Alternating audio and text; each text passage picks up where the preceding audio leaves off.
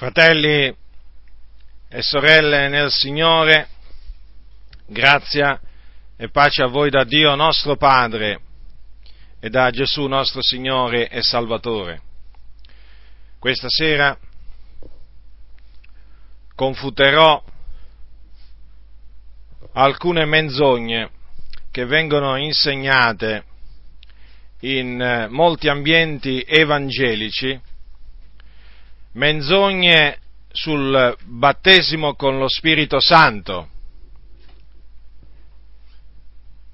Sono delle menzogne perché contrastano la verità.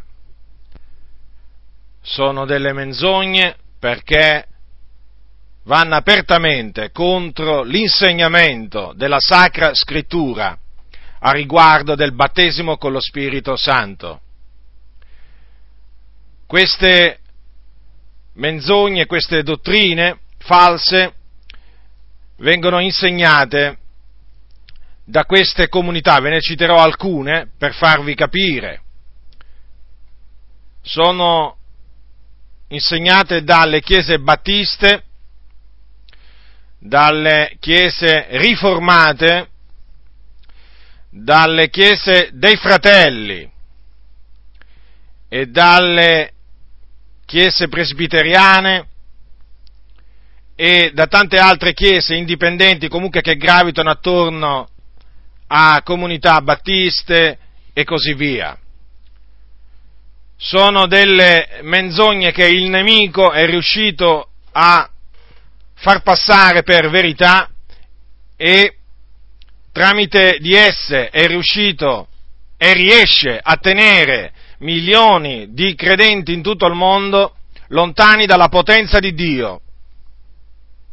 Perché il battesimo con lo Spirito Santo è un rivestimento di potenza dall'alto, dall'alto, perché Gesù disse voi riceverete potenza quando lo Spirito Santo verrà su voi. Quindi adesso vi esporrò brevemente che cosa dicono queste comunità a riguardo del battesimo con lo Spirito Santo. Voglio fare una premessa. Ho suddiviso questa mia confutazione in, in due parti eh, per, per comodità, nel senso che prima dimostrerò come la ricezione dello Spirito Santo di cui parla il Nuovo Testamento, il Nuovo Testamento avviene dopo che, si è, dopo che si è creduti nel Signore, dopo che si, si è creduto nel Signore. E nella seconda parte dimostrerò come il battesimo con lo Spirito Santo, che equivale sempre alla ricezione dello Spirito Santo sono due espressioni che si possono usare vicendevolmente. Anche il battesimo con lo Spirito Santo si riceve dopo che si ha creduto nel Signore. Allora, la falsa, la falsa dottrina eh, riguardo la ricezione dello Spirito Santo, che adesso confuterò, è questa ve la riassumerò perché i libri, le dichiarazioni sono veramente tantissimi. Eh, coloro che, che, hanno scritto eh, libri a, per sostenere queste menzogne sono, sono, tanti. Vi posso menzionare a livello, a livello italiano alcuni libri, eh, per esempio c'è il libro di Tommaso Heinz, La Bibbia e il movimento pentecostale, eh, a tal proposito eh, è, bene, è, bene, precisare che questo, che questo, libro non si trova nelle librerie evangeliche, perché quando uscì ci indignarono poco eh, molti pentecostali e cosa fecero alcuni di questi pentecostali? Si recarono, eh, si recarono da chi aveva pubblicato da chi aveva pubblicato questo libro e gli dissero, dato che era eh, stato pubblicato a Napoli, eh, a Napoli mi pare dalla, dalla edizioni Centro Biblico, allora gli, li minacciarono questi pentecostali eh, dicendo se, se, non togliete di mezzo subito dai vostri scaffali questo libro eh, non, veniamo, non, veniamo, più a comprare niente, niente da voi e eh, questi, delle, questi del, della libreria naturalmente si sono spaventati, si sono spaventati e l'hanno subito tolto di mezzo dagli scaffali della libreria, però circola ancora negli ambienti evangelici. Eh, per inciso, eh, questo, il comportamento di questi pentecostali è da biasimare quanto è da biasimare il comportamento di Tommaso Heinz eh, per avere scritto questo libro pieno di, eh, di menzogne sono, sono ambedue da, da, da, biasimare, l'uno per una ragione e gli altri per un'altra, perché non si agisce così.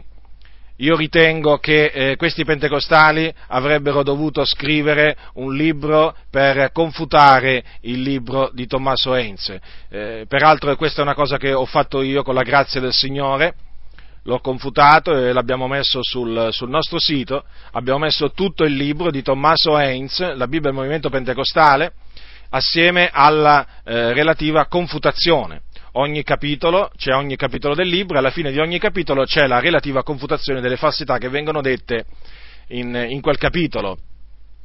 Quindi noi non, non, accettiamo questo modo di fare mafioso che purtroppo esiste anche in mezzo alle chiese pentecostali, che porta, eh, che porta sol, soltanto discredito al movimento pentecostale, come se, come se, non ce ne fossero abbastanza di operatori di scandali in mezzo ai pentecostali, in mezzo a noi pentecostali, che portano discredito alla, alla parola del Signore. Ci mancava pure questo, ci mancavano pure le minacce, le minacce a, a, a Tommaso Enze e a quelli che erano ai suoi suoi compagni eh, affinché ritirassero questo libro. Comportamenti veramente che non si addicono ai santi. Ora, eh, appunto, dicevo, questo è uno dei libri, Tommaso Enze è l'autore, la Bibbia Movimento Pentecostale, poi c'è questo, quest'altro di Guglielmo Stendridge, eh, Devo parlare in lingue, eh, poi c'è eh, questo mm, un libro uscito sempre per le edizioni centro biblico, affinché sappiate pure la casa editrice, la sappiate individuare, di un certo John F. MacArthur, eh, eh, Carismatici, è un libro veramente, i carismatici, è un libro veramente che ha, ha dei passaggi veramente di completo delirio, eh, delirio proprio, si denota un'ignoranza, un'ignoranza in questi scrittori e eh, adesso in particolar modo di questo MacArthur, che veramente questa ignoranza è spaventevole, spaventevole.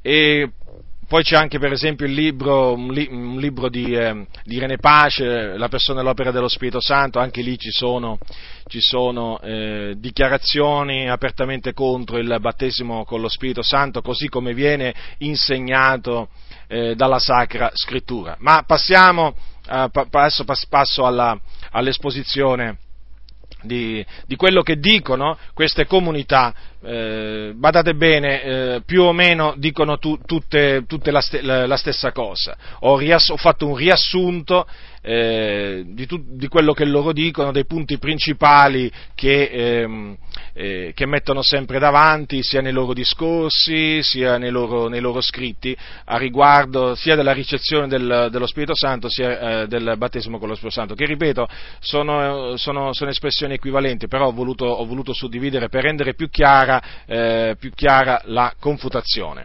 Allora, eh, per quanto riguarda la ricezione dello Spirito Santo, cosa dicono queste chiese? Dicono che si, lo Spirito Santo si riceve quando si crede, cioè quando si riceve Cristo si riceve lo Spirito Santo. Eh, prendono eh, i, seguenti, i, seguenti, passi della Sacra Scrittura, Galati, Galati 3, prendete Galati 3, capitolo, capitolo 3, quindi versetto, eh, versetto 2. Avete voi ricevuto lo Spirito per la via delle opere della legge o per la predicazione della fede? Evidente, quindi la risposta è per la predicazione della fede. Quindi in base a questo passaggio loro deducono, da questo passaggio deducono che lo Spirito Santo si riceve eh, quando si crede nel Signore Gesù. L'altro passaggio è in Efesini, questi sono i passaggi i passi della Bibbia che loro, eh, loro citano loro citano eh, per la maggior parte quando devono sostenere questa, questa, dottrina. Efesini capitolo 1, versetto 13, in lui voi pure, dopo aver udito la parola della verità, l'Evangelo della vostra salvazione, in lui, avendo creduto, avete ricevuto il suggello dello Spirito Santo che era stato promesso, il quale è pegno della nostra eredità fino alla piena redenzione di quelli che Dio si è acquistati, all'ode della sua gloria.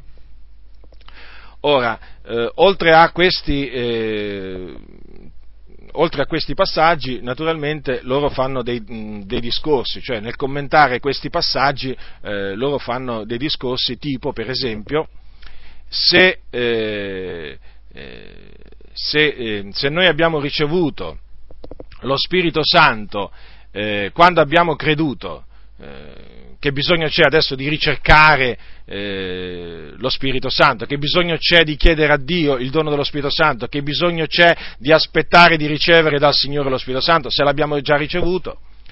E poi generalmente loro, ehm, eh, loro fanno presente eh, quello che alcuni pentecostali eh, dicono a riguardo della ricezione dello Spirito Santo e cioè, eh, voi dovete sapere che ci sono alcuni pentecostali che affermano che se uno non ha ricevuto lo Spirito Santo, eh, non è salvato. Naturalmente voi capite bene che se uno non ha ricevuto lo Spirito Santo significa se uno eh, non parla in lingue, perché, come vedremo, poi il segno esteriore che attesta eh, l'avvenuta ricezione dello Spirito Santo è il parlare in altre lingue.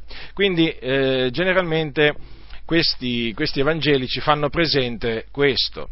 Sì, riconoscono che magari è una piccola parte dei, dei pentecostali quella che, dice, eh, quella che dice ciò, però ritengono che abbia influenzato non poco la stragrande, la stragrande maggioranza dei pentecostali e quindi loro generalmente fanno, fanno presente questo. E per inciso, questi pentecostali, che, questi che loro chiamano pentecostali, non sono altro che i Gesù solo, che ho confutato in una precedente mia eh, predicazione, cioè quelli che dicono che Gesù è sia eh, il Padre che il Fiolo che lo Spirito Santo. Eh, ma ci tornerò su questo, eh, su questo punto. Quindi eh, loro dicono, se ogni credente ha già ricevuto lo Spirito Santo alla sua conversione, perché bisogna andargli a dire eh, che quando riceverà lo Spirito Santo si metterà a parlare in lingua e quindi metterlo in confusione, fargli credere che ancora non, non ha ricevuto lo Spirito Santo e così via. Questo diciamo per sommi capi quello che viene detto da queste chiese. Ora, eh, devo, appunto, ribadisco, per, prima di cominciare la confutazione, voglio ribadire che, secondo quello che insegna la Sacra Scrittura, eh, il Nuovo Testamento, ricevere lo Spirito Santo eh, equivale a, a, essere, a, venire, a, essere, battezzati con lo Spirito Santo. Questo lo si deduce da alcune parole che l'Apostolo Pietro disse a casa di Cornelio, dopo che lo Spirito Santo scese su Cornelio e quelli di casa sua, e che troviamo scritto al capitolo 10 degli Atti, al versetto 40 47. Può alcuno vietare l'acqua perché non siano battezzati questi che hanno ricevuto lo Spirito Santo come noi stessi? E comandò che fossero battezzati nel nome di Gesù Cristo. Quindi, eh, qui Pietro eh, afferma chiaramente che eh, quei Cornelio e quelli di casa sua avevano ricevuto lo Spirito Santo come l'avevano ricevuto loro all'inizio, cioè il giorno della Pentecoste e eh, se voi leggete appunto dei passi prima noterete che eh, quando loro ricevettero lo Spirito Santo lo, mm, avvenne questo, che lo Spirito Santo cadde su tutti che, coloro che udivano la parola, versetto 44, e eh, cominciarono a parlare in altre lingue a magnificare Dio. E da questo appunto eh, i credenti circoncisi, che erano venuti eh, con Pietro a casa di, di, di Cornelio, eh, da questo appunto, cioè nel, dal vedere eh, Cornelio e quelli di casa sua parlare in lingue, capirono che lo Spirito Santo era disceso pure su di loro. Ora, eh, Pietro poi ebbe una discussione con, con dei credenti, perché quando questi credenti giudei, giudei di nascita, seppero che Pietro era entrato da eh, incirconcisi, cioè da dei gentili, aveva, ed era stato con loro, eh, lo, lo, ripresero per questo. E allora Pietro eh, si mise a raccontare loro come erano andate tutte le cose, cioè come il Signore lo aveva guidato a casa eh, di, eh, di Cornelio e i suoi e come appunto mentre lui parlava lo Spirito Santo era sceso su loro. Ma le parole su cui voglio che prestiate attenzione siano queste qua. Sono al capitolo 11 degli Atti degli Apostoli, è Pietro che parla e come avevo, eh, capitolo 11, versetto 15, e come avevo cominciato a parlare, lo Spirito Santo scese su loro come era sceso su noi da principio. Mi ricordai allora della parola del Signore che diceva, Giovanni è battezzato con acqua, ma voi sarete battezzati con lo Spirito Santo. Ora notate che Pietro si ricordò di quelle parole che Gesù aveva detto loro prima che fosse assunto in cielo, proprio eh, nel momento in cui lo Spirito Santo scese su eh, quei credenti a casa, di, eh, a casa, di, Cornelio e i quali cominciarono a parlare in altre lingue. Cosa significa questo? Che Pietro credeva che quella promessa del battesimo con lo Spirito Santo si era adempiuta, si era adempiuta eh, in quei, eh, in quei gentili eh, mentre appunto udivano eh, l'Evangelo che lui stava predicando loro. Si era adempiuta perché lo Spirito Santo era sceso su loro, su, sceso, su loro, eh, loro erano stati riempiti di Spirito Santo e avevano cominciato a parlare in altre lingue secondo che lo Spirito dava loro ad esprimersi. In altre parole era avvenuta a casa di Cornelio la stessa cosa che era avvenuta il giorno della Pentecoste a Pietro, eh, agli undici apostoli e, e, a più, e a più, di, 100, di 100 credenti ancora perché erano circa 120 quel giorno, il giorno della Pentecoste. Quindi bisogna partire da questo, da questo, presupposto. Dovete sapere che, secondo l'insegnamento del Nuovo Testamento, eh, l'espressione avere ricevuto lo Spirito Santo e ehm, essere stati battezzati con lo Spirito Santo sono espressioni che si equivalgono, sostanzialmente va, v- vogliono dire la stessa, eh, la stessa cosa.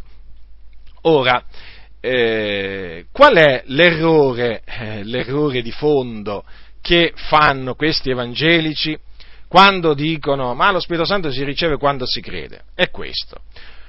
Loro confondono due ricezioni, perché esistono eh, due momenti eh, in cui si riceve lo Spirito Santo. Cioè, vi spiego meglio. Secondo quello che insegna la Sacra Scrittura, quando un uomo si pente e crede nel nome eh, del figliuolo di Dio, eh, diventa un figliuolo di Dio. Viene fatto rinascere a nuova vita, eh, viene generato da Dio o rigenerato da Dio mediante la parola di verità e lo Spirito Santo. In quel momento lo Spirito del Signore entra nel suo cuore, cioè viene a dimorare nel suo cuore e comincia ad attestare col suo spirito che egli è un figliuolo di Dio. Noi abbiamo ricevuto lo spirito d'adozione per il quale gridiamo Abba Padre. Ecco perché Paolo dice che lo spirito stesso attesta insieme col nostro spirito che siamo figliuoli di Dio. Il Padre manda nel cuore del credente, del neoconvertito, lo Spirito Santo, il quale grida Abba Padre. Ecco perché una persona che ha creduto da, eh, da un secondo, possiamo dire, è un figliolo di Dio.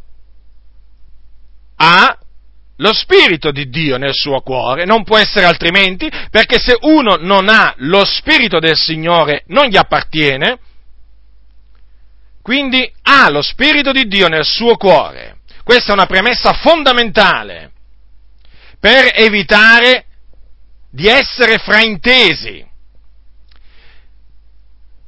per evitare che qualcuno pensi che si viene salvati quando poi si viene battezzati con lo Spirito Santo.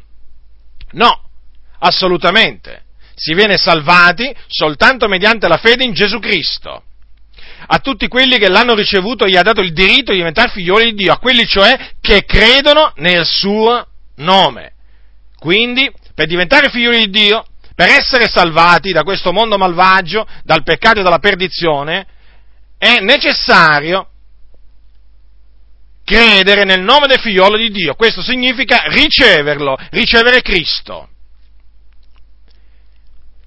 E ricevendo Cristo si riceve lo Spirito Santo. Ma badate bene, si riceve una misura di Spirito Santo. Non si riceve lo Spirito Santo nel senso il battesimo con lo Spirito Santo, si riceve una misura di Spirito Santo. Poi, quando si verrà battezzati con lo Spirito Santo, si riceve una misura superiore di Spirito Santo perché si viene riempiti. Quindi, la differenza tra queste due ricezioni qual è? Mediante la prima ricezione, il credente comincia a chiamare Dio suo Padre, naturalmente lo Spirito lo conforta, lo guida, è un figliolo di Dio a tutti gli effetti, lavato nel prezioso sangue di Gesù Cristo. Ma quando poi riceverà lo Spirito Santo, nel senso verrà battezzato con lo Spirito Santo, sarà riempito di Spirito Santo e comincerà a parlare in altre lingue, secondo che lo Spirito gli darà ad esprimersi, come avvenne ai circa 120 il giorno della Pentecoste. Questa è una premessa fondamentale, perché, vedete, ci sono molti, ci sono, eh, molti di questi evangelici che ci accusano di insegnare che se uno non è, eh, come ho detto prima, se uno non è battezzato con lo Spirito Santo, non è salvato. Assolutamente non è così. Il battesimo con lo Spirito Santo non salva. Perché Gesù disse voi riceverete potenza quando lo Spirito Santo verrà su voi. Non disse voi riceverete la remissione dei peccati, voi riceverete la vita eterna quando lo Spirito Santo verrà su voi. No, voi riceverete potenza. Quindi il battesimo con lo Spirito Santo o il riempimento di Spirito Santo è un rivestimento di potenza dall'alto, che non ha niente a che fare con la salvezza. Nel senso che non è che una volta che lo si riceve si è più salvati di prima. Però una volta che lo si riceve si è rivestiti di potenza, quello che non si era prima. Questa differenza naturalmente va rimarcata, perché è quello che la scrittura insegna.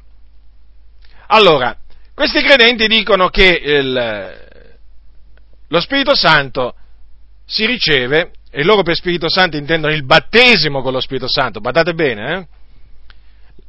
si riceve quando uno crede. Non è così, perché secondo quello che eh, leggiamo negli atti degli Apostoli, lo Spirito Santo, lo ripeto e dopo non mi ripeto più, il battesimo con lo Spirito Santo. Quando io adesso, eh, da ora innanzi, quando dirò, quando uno riceverà lo Spirito Santo, intenderò quando uno sarà battezzato con lo Spirito Santo.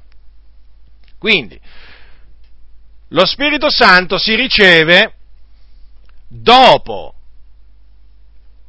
avere riposto la propria fiducia in Cristo, dopo aver creduto nel Signore Gesù Cristo. E infatti quei passi di Galati e Efesini lo confermano chiaramente, perché Paolo scriveva a comunità i cui membri erano stati battezzati con lo Spirito Santo. Ecco perché non c'è assolutamente niente eh, di cui meravigliarsi nel leggere quelle parole. Avendo creduto, avevano ricevuto lo Spirito Santo. Ora, adesso vi dimostrerò dal libro degli Atti degli Apostoli che lo Spirito Santo si riceve dopo avere creduto. Comincerò con l'esempio de, eh, degli Apostoli, degli Apostoli quindi eh, dei, eh, di coloro che eh, erano, erano, stati in compagnia del Signore Gesù tutto il tempo che eh, lui era andato e venuto tra loro, a cominciare dal battesimo di Giovanni. E naturalmente eh, tra questi apostoli vi ricordo che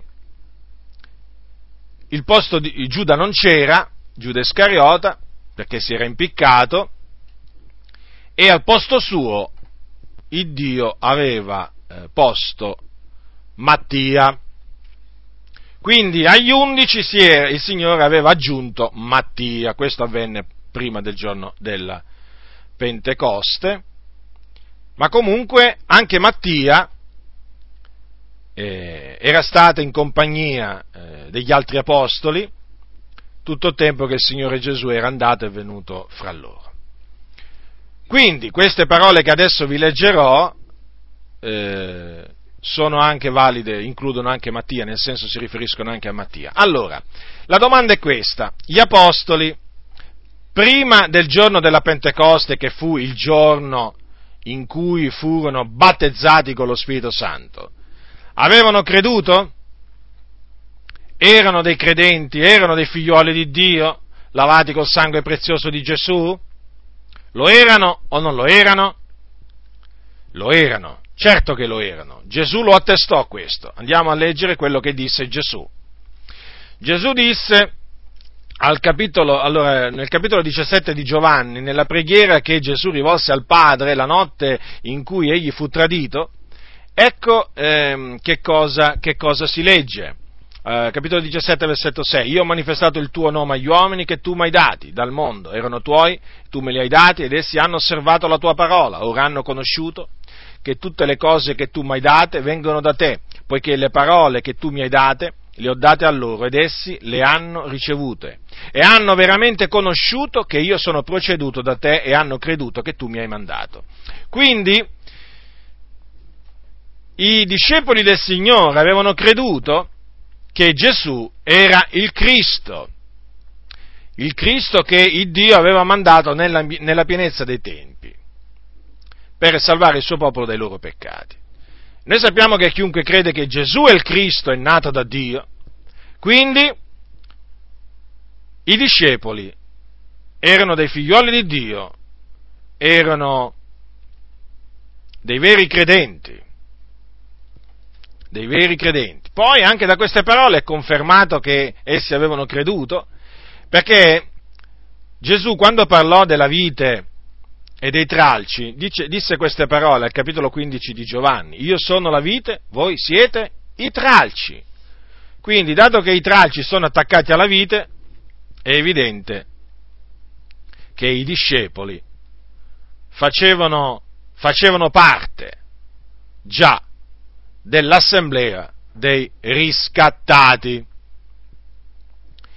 I discepoli erano figliuoli di Dio. Ah, perché avevano creduto nel nome del figliolo di Dio, a tutti quelli che l'hanno ricevuto e gli ha dato il diritto di diventare figlio di Dio, a quelli cioè che credono nel suo nome. E i discepoli, gli apostoli, erano tra quelli che avevano creduto nel suo nome e quindi erano dei figlioli di Dio.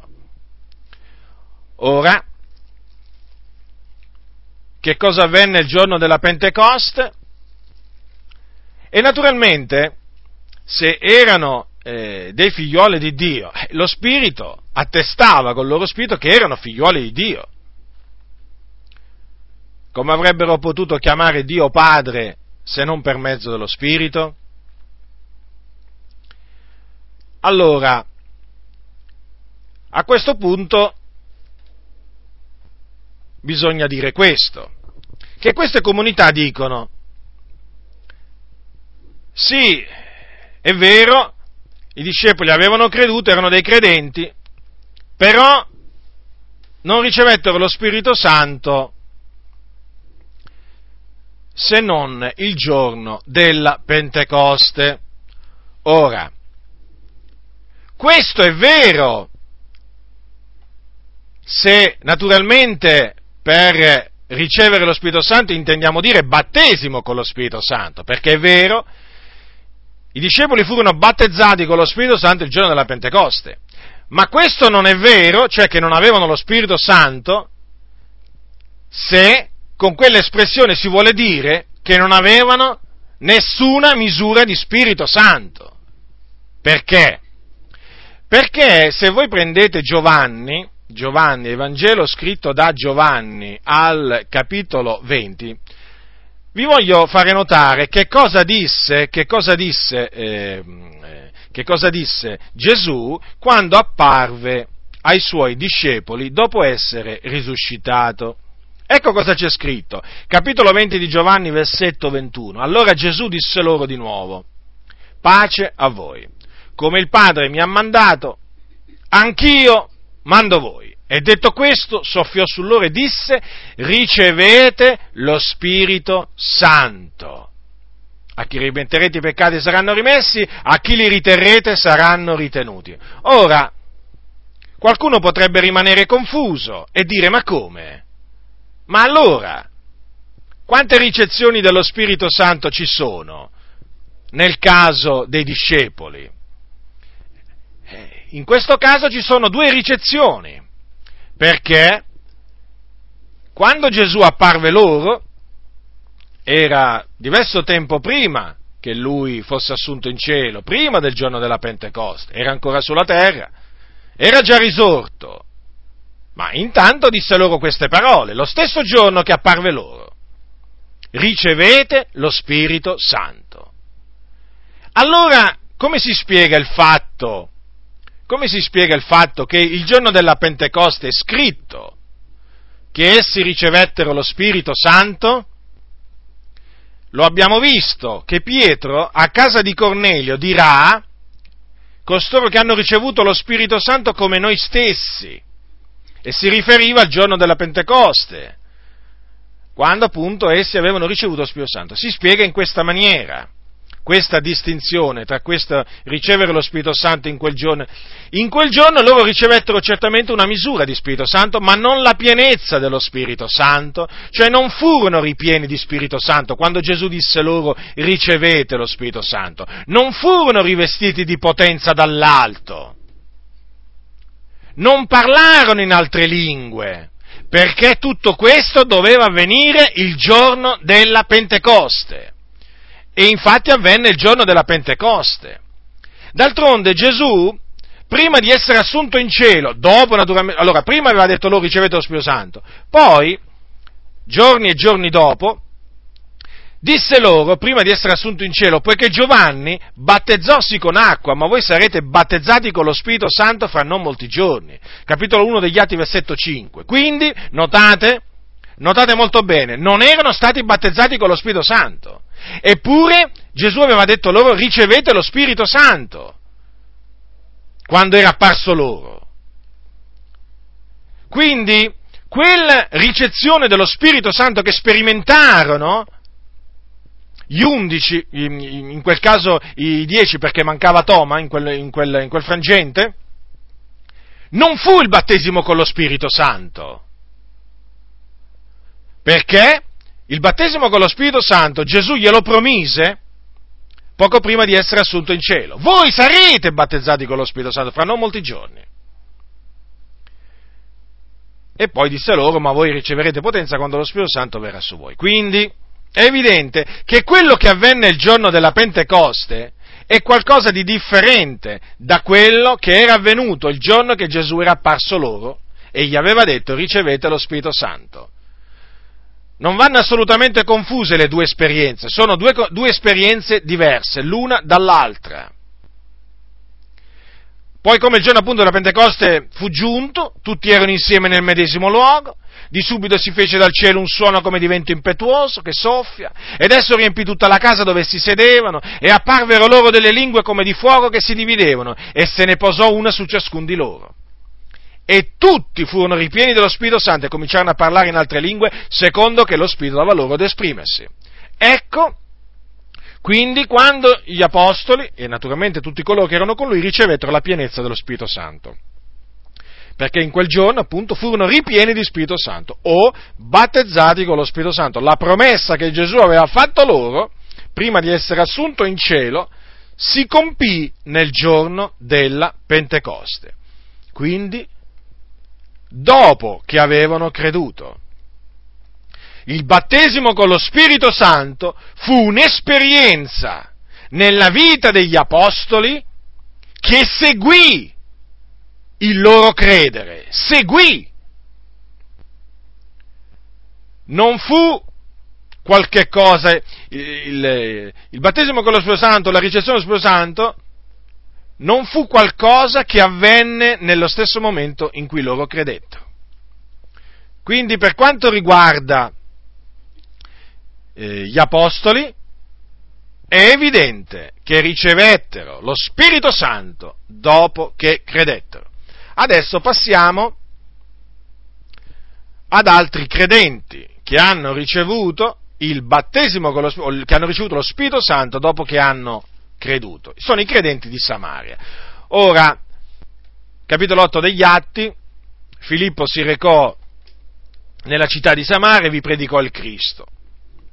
Le folle di pari consentimento prestavano attenzione alle cose dette da lui perché udivano e, vedendo, eh, udivano e vedevano i miracoli che gli faceva. E c'era in quella città un certo uomo chiamato Simone, che già da, grande, da, da, da, tempo esercitava le arti magiche, in quella città faceva stupire la gente, molti lo chiamavano la potenza di Dio, e gli davano ascolto. Ma al versetto 12 è scritto così, ma quando ebbero creduto a Filippo, che annunziava loro la buona novella relativa al regno di Dio al nome di Gesù Cristo, furono battezzati uomini e donne. E Simone credette anch'egli, ed essendo stato battezzato stava sempre con Filippo e vedendo i miracoli e le gran potenti opere che erano fatti, stupiva. Quindi, notate, notate molto bene, che qui è scritto che credettero a Filippo. Cosa significa che credettero a Filippo? Che credettero a quello che Filippo annunziava. Perché Filippo annunziava loro la buona novella relativa al regno di Dio al nome di Gesù Cristo. Quindi loro credettero nel Vangelo, nel Cristo che Filippo annunziava loro e furono battezzati in acqua. Filippo l'Evangelista, così è chiamato, li battezzò in acqua uomini e donne. Quindi, mediante la fede, erano diventati figlioli di Dio, pure quei credenti, que, quegli uomini e donne di Samaria. Erano stati salvati, erano stati perdonati, appunto perché mediante la fede si viene salvati, si ottiene la rimissione dei peccati. Erano stati battezzati in acqua, ma cosa è scritto subito dopo?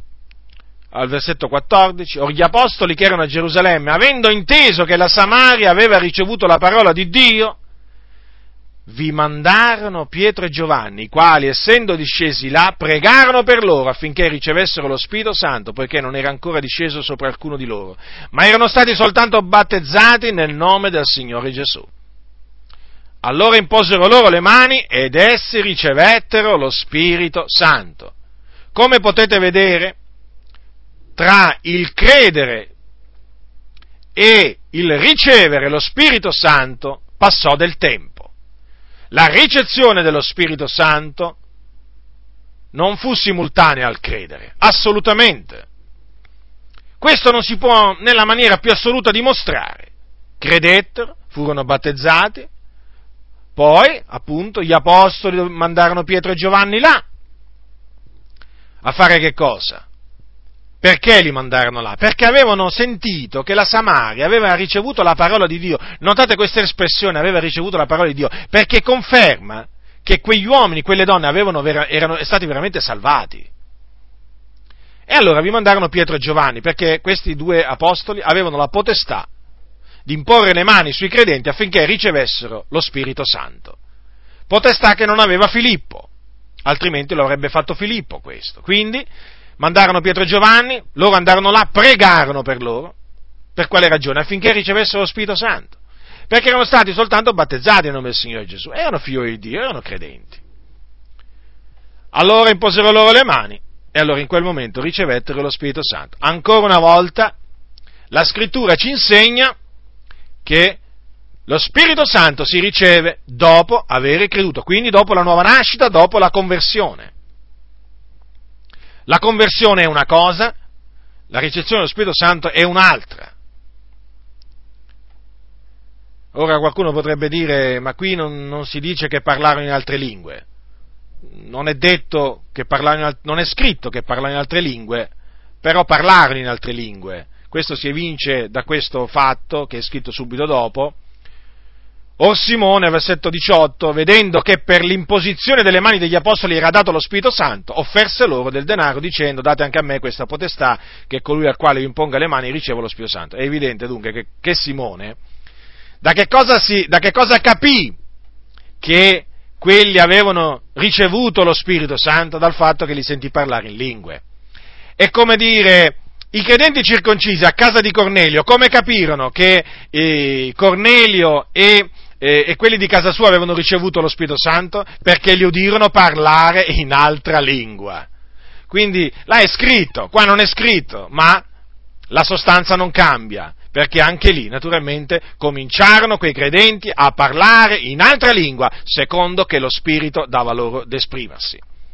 Sul fatto che le lingue costituiscono il segno esteriore che accompagna il battesimo con lo Spirito Santo ci tornerò più approfonditamente dopo. Adesso quello che mi preme dimostrarvi è che lo Spirito Santo si riceve dopo avere creduto. Dopo significa, può essere dopo dieci secondi, può essere dopo dieci giorni, può essere anche dopo dieci anni, ci sono stati credenti che l'hanno ricevuto anche dopo tantissimo tempo.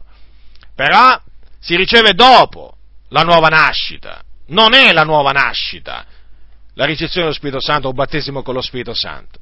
Quindi, anche qui abbiamo visto che lo Spirito Santo fu ricevuto da dei credenti dopo aver creduto. Adesso andiamo ai, a quei circa 12 discepoli che Paolo incontrò a Efeso. Ecco che cosa leggiamo. Capitolo 19 degli Atti degli Apostoli.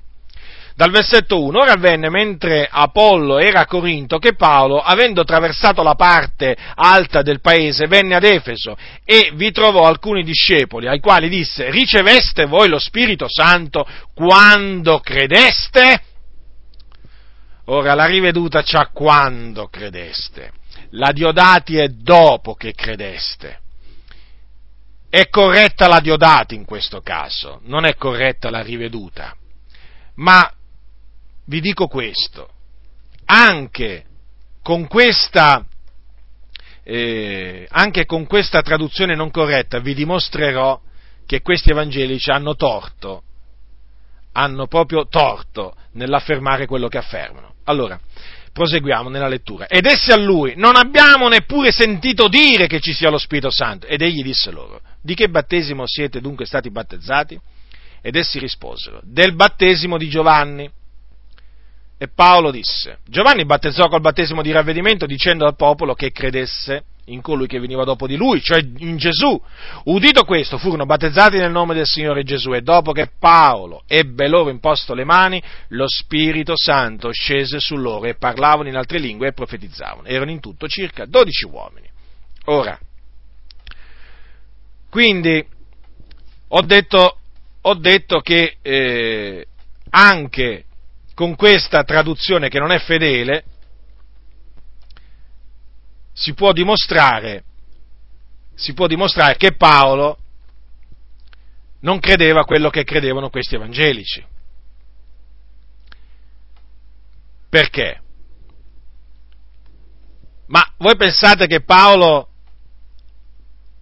se credeva quello che credevano questi evangelici, cioè che lo Spirito Santo si riceve quando si crede, avrebbe fatto loro questa domanda?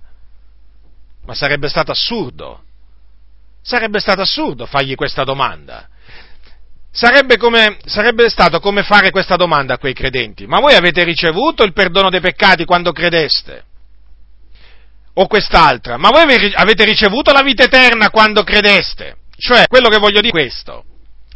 E naturalmente questo dimostra che questa non è la corretta traduzione. Perché? Che senso aveva?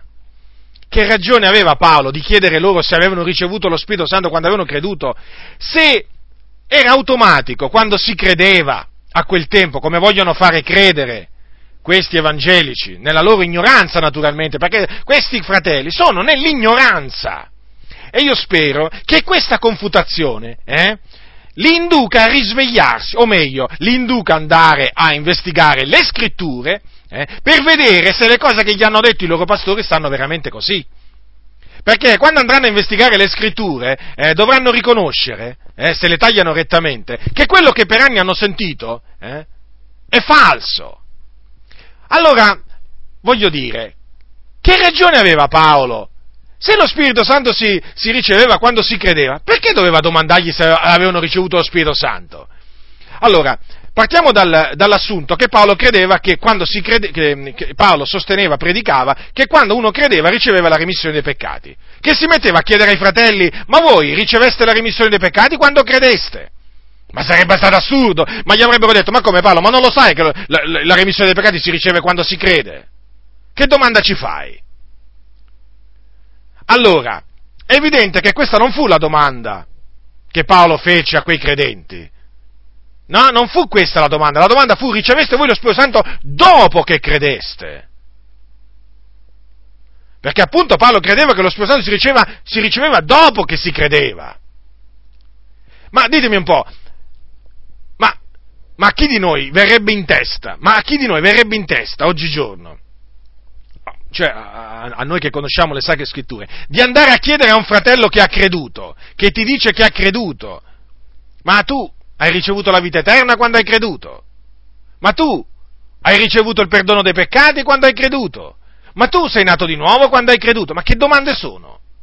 Se uno ha creduto, è nato di nuovo, ha ricevuto il perdono dei peccati, ha ricevuto la vita eterna, perché queste cose si ricevono mediante la fede, nel preciso momento in cui si crede.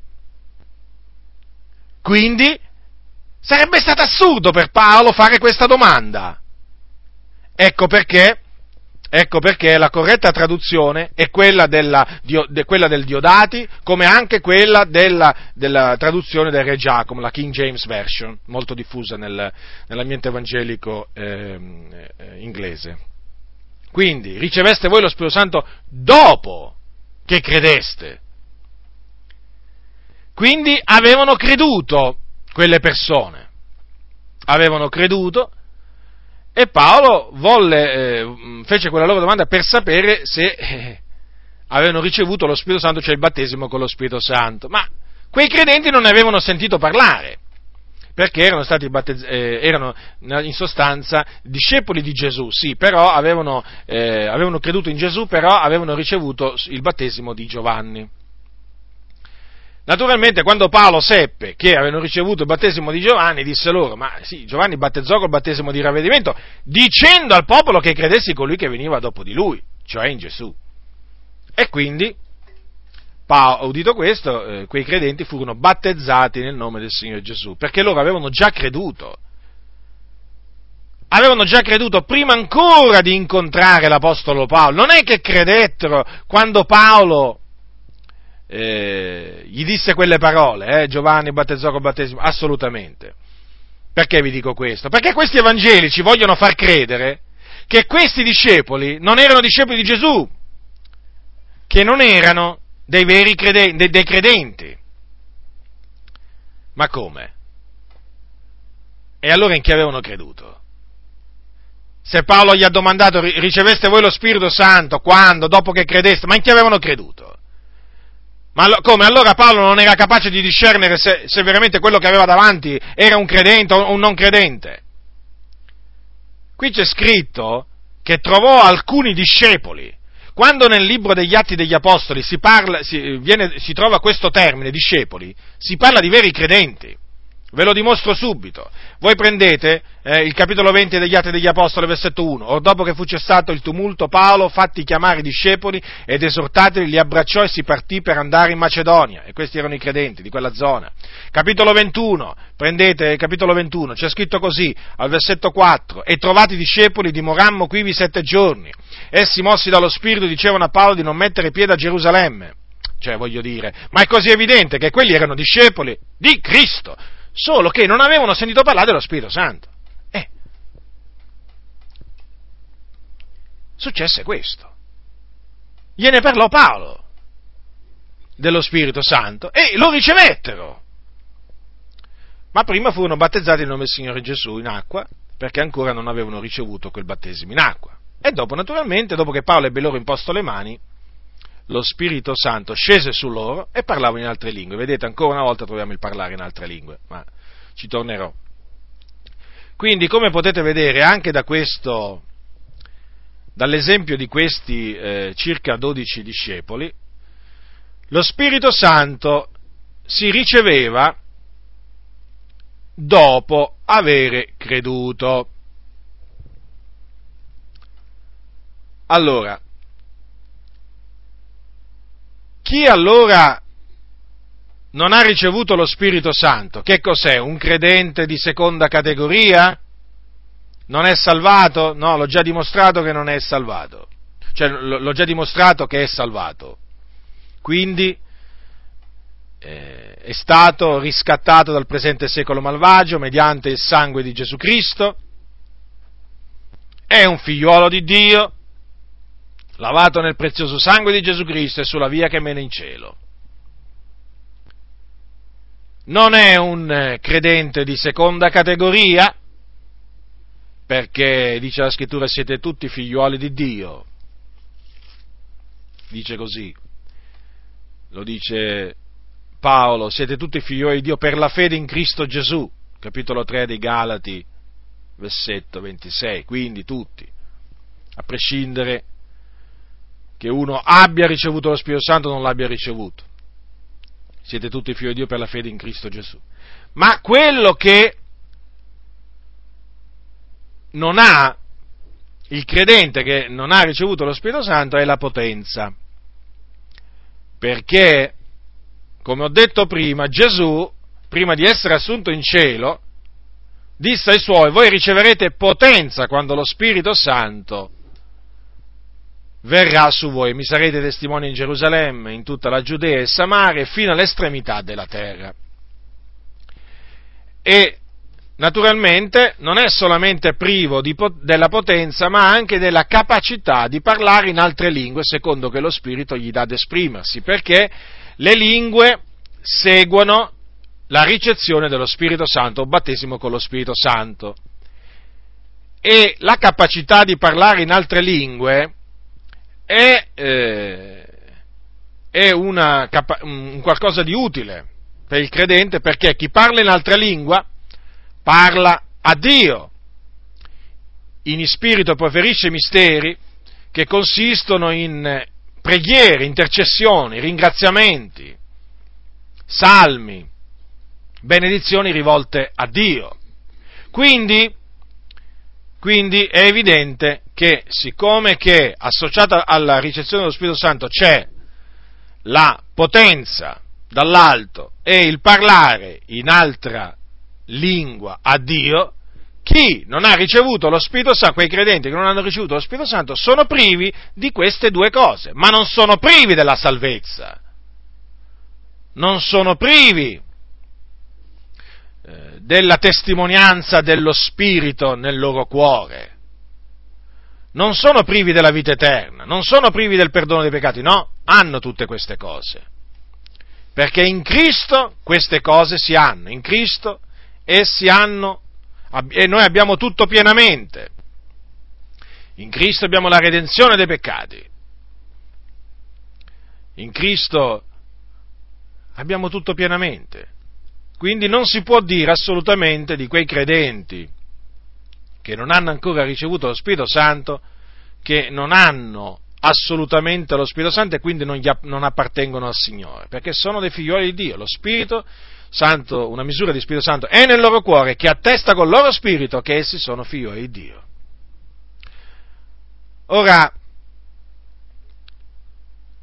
come ho detto prima, questi, i Gesù solo sono eh, dei eh, cosiddetti pentecostali, li definisco cosiddetti perché negando la Trinità non possono essere annoverati tra i veri pentecostali, perché un, un credente per essere tale, un cristiano per essere tale deve credere nella Trinità, cioè che la divinità è composta sia dal Padre che dal Figliolo che dallo Spirito Santo, tre persone, un solo Dio, coeterne, da ogni, eterne, da ogni eternità, esistenti da ogni eternità, coeterne.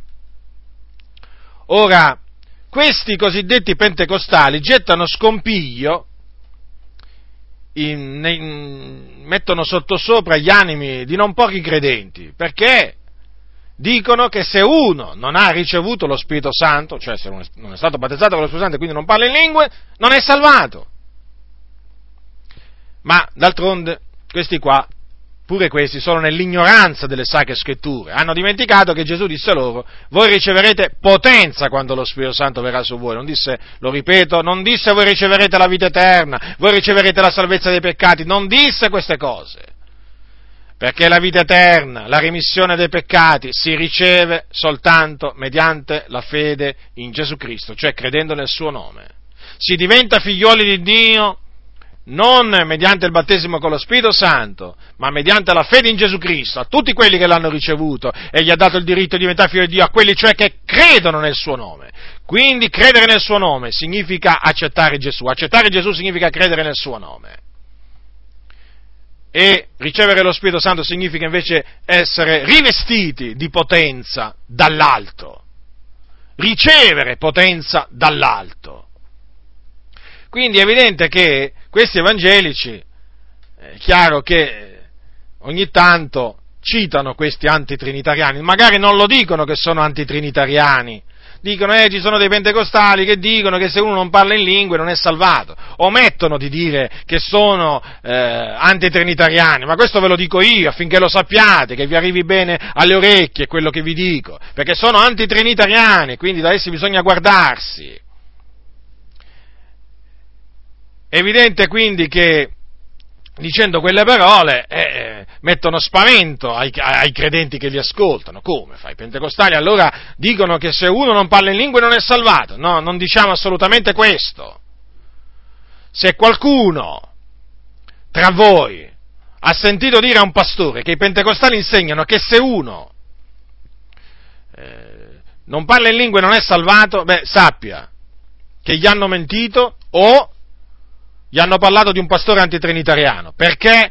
In, in, linea di massima, in linea di massimo, a livello mondiale, vi parlo proprio a livello mondiale, eh, pressoché tutte le denominazioni pentecostali insegnano che col battesimo con lo Spirito Santo non si riceve la remissione dei peccati, non si nasce di nuovo, non si riceve la vita eterna, non si riceve la salvezza, si riceve solo potenza dall'alto, come disse Gesù. Questo è l'insegnamento generale a livello mondiale proprio delle chiese pentecostali. Poi ci può essere magari pure tra qualche comunità trinitariana qualche eccezione, ma è proprio raro, proprio raro.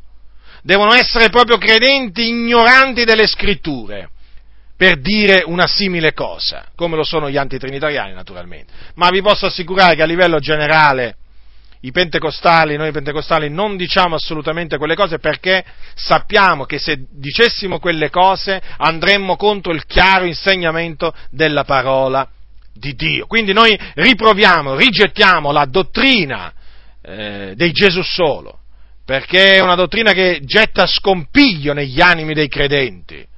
Perché uno che ha creduto nel Signore Gesù, che gli viene detto, guarda che se tu non parli in lingue non sei ancora salvato, sei fuori dal regno di Dio, beh, quello lì, come minimo, un po' di disperazione gli viene addosso.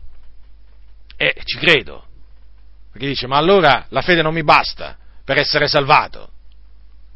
Quindi guardatevi, non solo da quegli evangelici che insegnano che lo Spirito Santo si riceve quando si crede, ma anche da questi cosiddetti pentecostali, chiamati soprannominati Gesù solo, perché sono ambedue pericolosi gli uni per una ragione e gli altri per un'altra.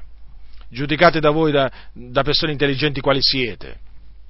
Ora, questi evangelici allora ci vengono a dire, ma allora se noi abbiamo già ricevuto lo Spirito Santo, ma allora perché, perché, dovete venirci a importunare? Ma perché ci dovete venire a molestare? Perché ci dovete venire a dire che quando si riceve lo Spirito Santo si parla in altre lingue? Beh, fratelli, ve lo diciamo perché questo dice la Sacra Scrittura.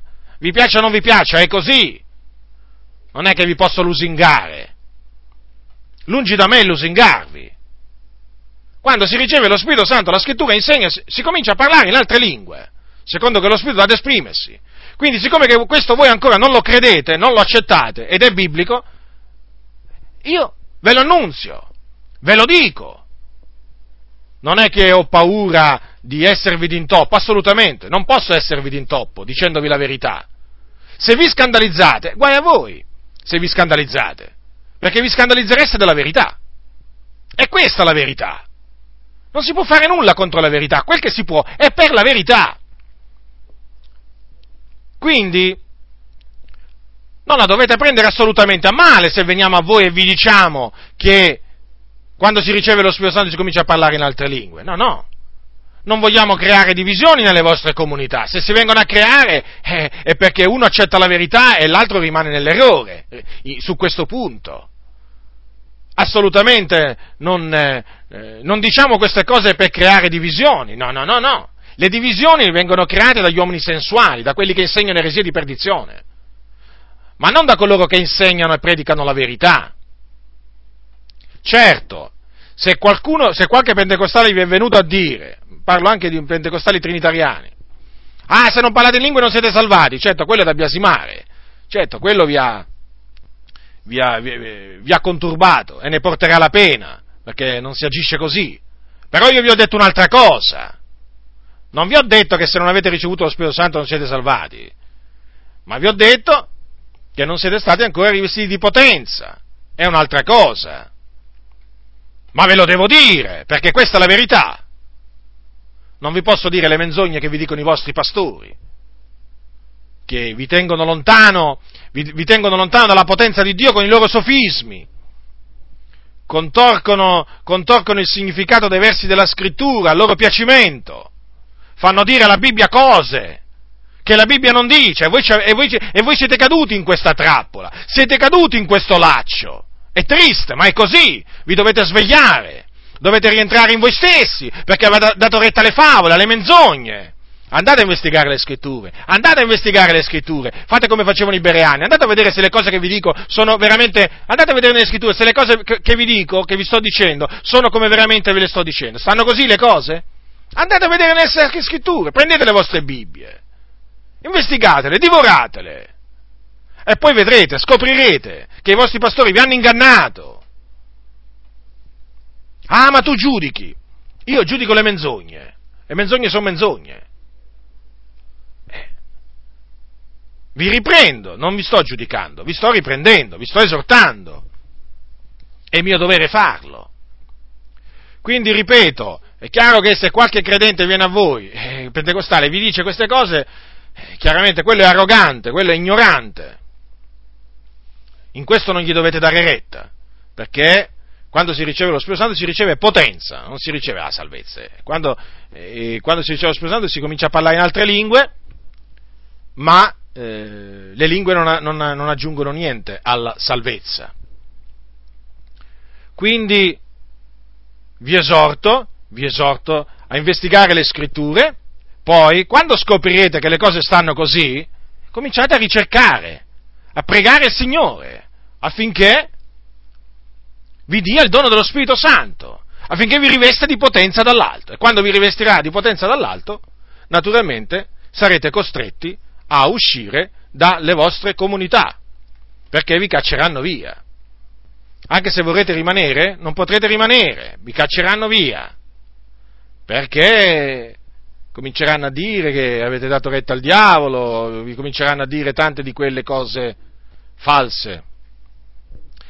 Allora, adesso eh, voglio, eh, voglio, soffermarmi sul, sull'espressione battesimo con lo Spirito Santo.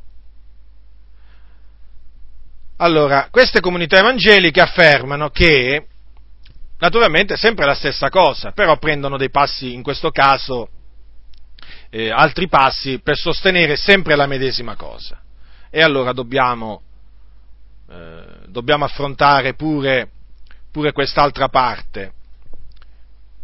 Allora, riguardo al battesimo con lo Spirito Santo, voglio fare una premessa. La scrittura lo chiama battesimo con lo Spirito Santo, non battesimo dello Spirito Santo, perché si crea confusione. Il battesimo con lo Spirito Santo eh, è ministrato da Gesù Cristo. Non è il battesimo dello Spirito Santo, quello di cui vi sto parlando io.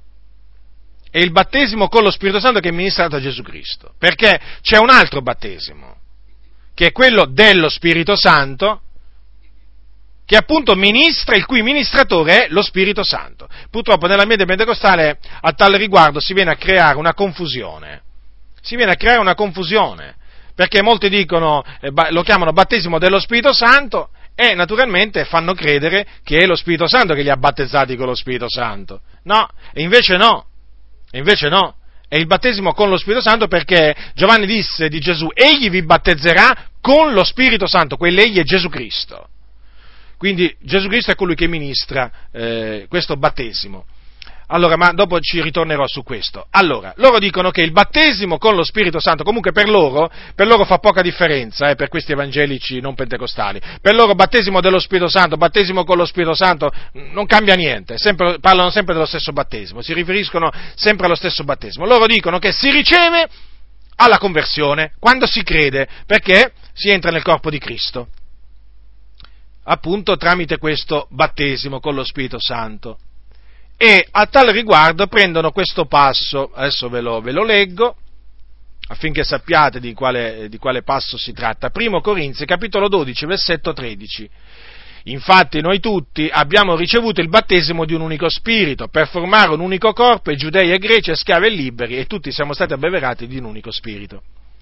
Poi, che cosa dicono allora questi evangelici? Allora, che tutti siamo stati battezzati con lo Spirito Santo. E siccome che Paolo più in là dice, fa questa domanda al versetto 30, parlano tutti in altre lingue? E naturalmente la risposta è no. Loro dicono, vedete? Nella comunità di Corinto tutti erano stati battezzati con lo Spirito Santo, ma non tutti parlavano in altre lingue. Ora, questo è il ragionamento che fanno loro. Passerò poi fra poco alla, alla confutazione. Quindi loro cosa dicono? Ecco, Ecco la prova biblica che le lingue non necessariamente accompagnano il battesimo con lo Spirito Santo, perché uno può essere battezzato con lo Spirito Santo e non parlare in lingue. Avete capito allora dove, eh, dove loro si, si, attaccano, a che cosa si attaccano e qual è l'interpretazione? Eh, badate bene a queste perché questi sono i ragionamenti che fanno. Allora, che cosa dicono allora riguardo delle lingue? Sì, a Pentecoste si parlarono in altre lingue, è vero, ma sai, quello fu una, è unica la Pentecoste, ti dicono, il giorno della Pentecoste ci fu una, un qualche cosa di unico, di irripetibile. Poi dicono, sì, a casa di Cornelio anche ci furono le lingue, eh, lo ammettono questo, furono veramente date, lì dice, per confermare eh, l'avvenuto battesimo con lo Spirito Santo. Quindi riconoscono che le lingue lì eh, erano autentiche, che furono date per confermare il battesimo con lo Spirito. E poi naturalmente eh, che fanno loro? Escludono che i credenti di Samaria abbiano parlato in lingue, infatti dicono che que- il fatto anche che non ci sia scritto che a Samaria i credenti parlarono in altre lingue dopo che ricevettero lo Spirito Santo, significa appunto che non tutti, non tutti quelli che, che, cioè che il parlare in altre lingue non necessariamente segue eh, il battesimo con lo Spirito Santo. Insomma, sono tutti questi ragionamenti che fanno loro, che io capisco che sono tutti ragionamenti contorti, ma d'altronde prima di passare alla confutazione devo pure, devo pure esporvi eh, la, la, la, dottrina falsa. E la dottrina falsa generalmente è una, è una, dottrina confusionaria, è una dottrina confusa, è, è una dottrina proprio che non è biblica, però anche se magari sembra essere biblica. Quindi io capisco che quando espongo la dottrina falsa eh, posso magari pure annoiare chi mi ascolta, però è necessario, è necessario che lo faccia perché altrimenti poi non, eh, chi capirà la confutazione? Che confuto altrimenti? Eh, eh prima vi devo esporre la dottrina falsa prima di passare alla confutazione. Allora, per quanto riguarda invece i discepoli di Efeso, eh, i discepoli di Efeso, che cosa dicono loro? Eh, sì, eh, quando ricevettero lo Spirito Santo parlare in lingue, però quelli non, non avevano creduto, credettero dopo che Paolo, eh, che Paolo li evangelizzò, pensate cosa arrivano a dire.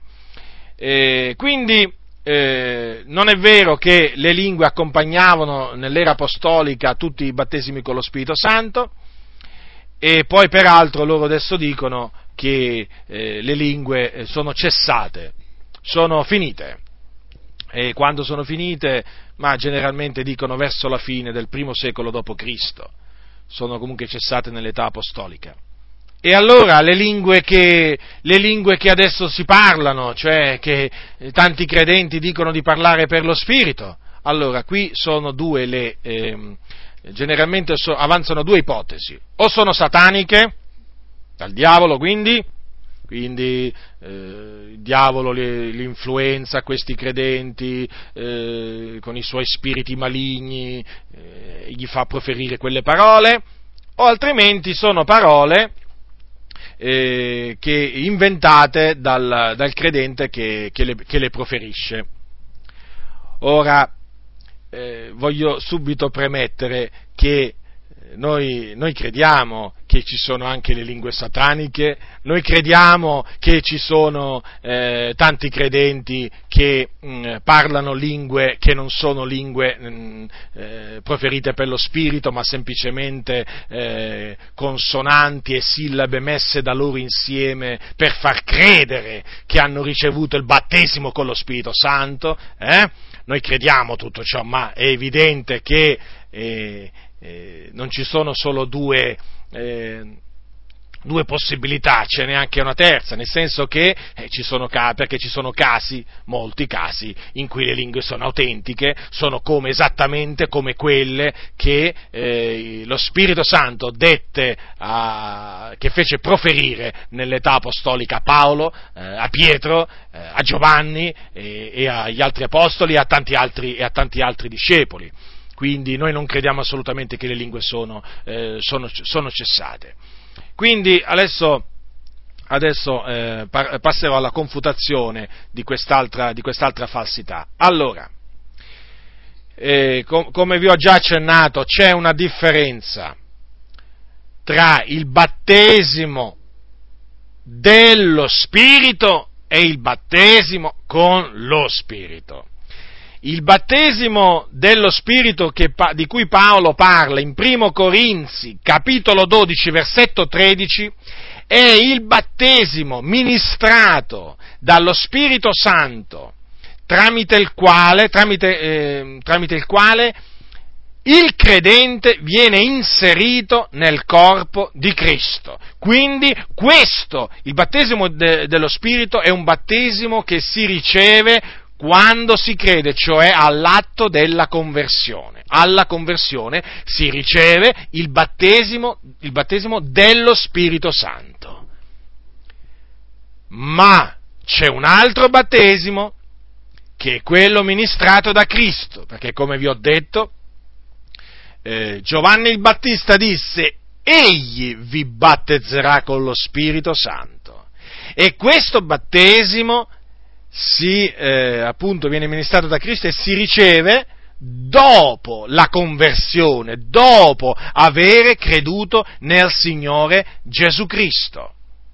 Infatti ve l'ho dimostrato prima prendendo es- l'esempio degli apostoli il giorno della Pentecoste, prendendo l'esempio dei credenti di Samaria e prendendo anche l'esempio di quei circa 12 discepoli che Paolo incontrò a Efeso. Allora, loro dicono che parlare in altre lingue non segue necessariamente il battesimo con lo Spirito Santo, dicono questi evangelici loro dicono che a quel tempo non necessariamente, perché loro ammettono che in alcuni casi a quel tempo il battesimo con lo Spirito Santo fu seguito dal parlare in lingue, però dicono loro, non sempre. Allora, su che cosa si basano? Sull'esempio eh, dei credenti di Samaria. Ora, come eh, voglio ritornarci brevemente, è chiaro che è vero che non c'è scritto che quando ricevettero lo Spirito Santo cominciarono a parlare in altre lingue secondo che lo Spirito dava loro ad esprimersi. Ma è altresì evidente, è altresì vero che c'è scritto che Simone si accorse che per l'imposizione delle mani degli apostoli era dato lo Spirito Santo. E per questo appunto fece quel, quell'atto, cioè offerse loro del denaro per farsi dare questa potestà. Quindi, da che cosa capì Simone che tramite l'imposizione delle mani quei credenti avevano ricevuto lo Spirito Santo dal fatto che li sentì parlare in altra lingua. E questo ve, lo, ve l'ho già dimostrato, ve, lo, ve l'ho già dimostrato prima, con, eh, citandovi il, l'esempio dei credenti di Cornelio e di quelli di casa sua, perché? Quelli erano gentili, Cornelio e quelli di casa sua, con, con Pietro erano venuti alcuni credenti circoncisi, cioè ebrei di nascita, i quali si accorsero, videro che lo Spirito Santo era sceso su quei gentili si accorsero di questo quando? Quando li sentirono parlare in altre lingue. Quindi il segno, il parlare in altra lingua, era sempre presente, fu sempre presente in coloro che ricevettero lo Spirito Santo nell'era, che ricevettero il battesimo con lo Spirito Santo nell'era apostolica. Abbiamo visto il giorno della Pentecoste furono tutti ripieni dello Spirito Santo e cominciarono a parlare in altre lingue secondo che lo Spirito aveva loro ad esprimersi. A, poi abbiamo visto anche a Samaria, a casa di Cornelio, perché lì si trattò del battesimo con lo Spirito Santo, perché, eh, ve lo ripeto, eh, Pietro poi raccontò eh, a quelli che questionavano con lui che, che lo rimproverarono di essere entrato da, da dei gentili e essere stato con loro, gli disse che quando lo Spirito Santo scese su quei gentili, lui si ricordò di quale parola? Di quella di Gesù che disse Giovanni ha battezzato con acqua, ma voi sarete battezzati con lo Spirito Santo. Quindi è evidente che quel eh, riempimento di Spirito Santo che sperimentarono Cornelio e quelli di casa sua non fu altro che il battesimo con lo Spirito Santo che Gesù aveva promesso ai suoi prima eh, di essere assunto in cielo. Quindi la Pentecoste tra virgolette, eh, non, è, non fu un evento irripetibile e non è un evento irripetibile come dicono, perché altrimenti Pietro, eh, perché si sarebbe ricordato di quelle parole eh, che aveva dette Gesù sul battesimo con lo Spirito Santo quando vide quei, eh, quei gentili eh, che avevano creduto parlare in altre lingue? Diciamo, per usare il linguaggio di questi evangelici, la Pentecoste si era ripetuta in misura minore, ma si era ripetuta. Certo, non ci fu il, ve- il, suono di vento impetuoso che soffiava, certo, non apparvero delle lingue come di fuoco che si posavano su ciascuno di loro, ma però ci fu il riempimento dello Spirito Santo, ci fu il battesimo con lo Spirito Santo, ci fu il parlare in altre lingue, quindi eh, le vostre sono ciance. A voi della Chiesa dei Fratelli, a voi battisti, eh, a voi riformati, eh, sono ciance le vostre. Dovete abbandonare queste ciance, perché non hanno niente a che fare con la verità. Voi non fate altro che contrastare la verità, mentire contro la verità.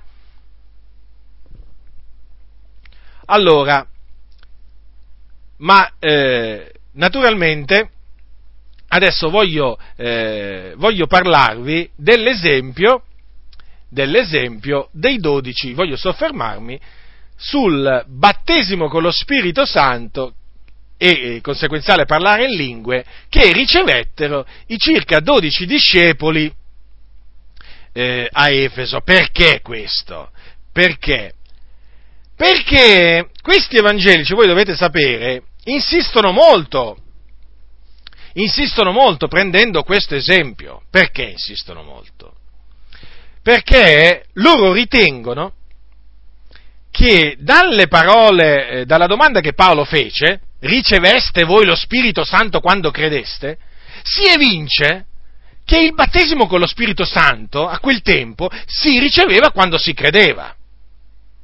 Ora, io adesso confuterò questa, questa asserzione di questi evangelici proprio ponendomi sulla traduzione dell'Uzzi, quella che loro preferiscono, perché è quella sbagliata purtroppo. Quindi, ecco che Paolo arriva, eh, cioè Paolo incontra questi discepoli eh, e gli dice, ma riceveste voi lo Spirito Santo quando credeste? Allora, quindi loro dicono, vedi, vedi, è evidente che a quel tempo Santo, il battesimo con lo Spirito Santo si riceveva quando si credeva. Sì, voi dite così, ma dovete pure spiegarmi però questo. Se è così come dite voi, è altresì allora vero, se è vero quello che dite voi, è altresì vero che quando si riceveva il battesimo con lo Spirito Santo, anche a giorni di Paolo si cominciava a parlare in lingue. Perché? Perché c'è scritto che dopo che Paolo ebbe loro imposto le mani, lo Spirito Santo scese su loro e parlavano in altre lingue. Allora ditemi un po', e come mai quando voi avete ricevuto il battesimo con lo Spirito Santo non avete cominciato a parlare in lingue come, circa, come quei circa 12 discepoli a Efeso? Me lo volete spiegare? Ma me lo volete spiegare? Se è così come dite voi, eh? voi riconoscete che poi quando questi ricevettero lo Spirito Santo parlare in altre lingue. Ma allora, se lì, diciamo, se voi ritenete che, ehm, che, che questi ricevettero lo Spirito Santo quando credettero, sì, perché l'altro errore che fate è quello di dire che questi in effetti non erano dei veri credenti, che ricevettero lo Spirito Santo solo, dopo, solo quando credettero. Questo è un altro errore. Ma allora io vi voglio dire, come mai non parlate in lingue? Quelli parlarono in lingue quando ricevettero lo Spirito Santo dopo, vedete? Eh, quindi, se è vero quello che dite voi, dovrebbe essere vera anche l'altra cosa, quella che diciamo noi. Eh, quindi, ammesso e non concesso che voi avete ragione, eh, dovrebbe, dovreste, pure, dovreste, dovreste pure riconoscere che quando uno riceve lo Spirito Santo, quando uno riceve il battesimo con lo Spirito Santo, quando crede, dovrebbe cominciare pure a parlare in altre lingue, come fecero quei circa 12 uomini. Allora c'è qualcosa che non va. C'è qualcosa che non va nel vostro battesimo con lo Spirito Santo, di cui, che dite di avere ricevuto. Ve lo dico io che cos'è che non va. Non l'avete ricevuto il battesimo con lo Spirito Santo. Quei circa 12 uomini lo ricevettero, ma voi no. Non ancora. Non ancora. Perché se l'aveste ricevuto, eh, avreste cominciato a parlare in altre lingue. È molto semplice il discorso, non vi pare? E poi un'altra cosa.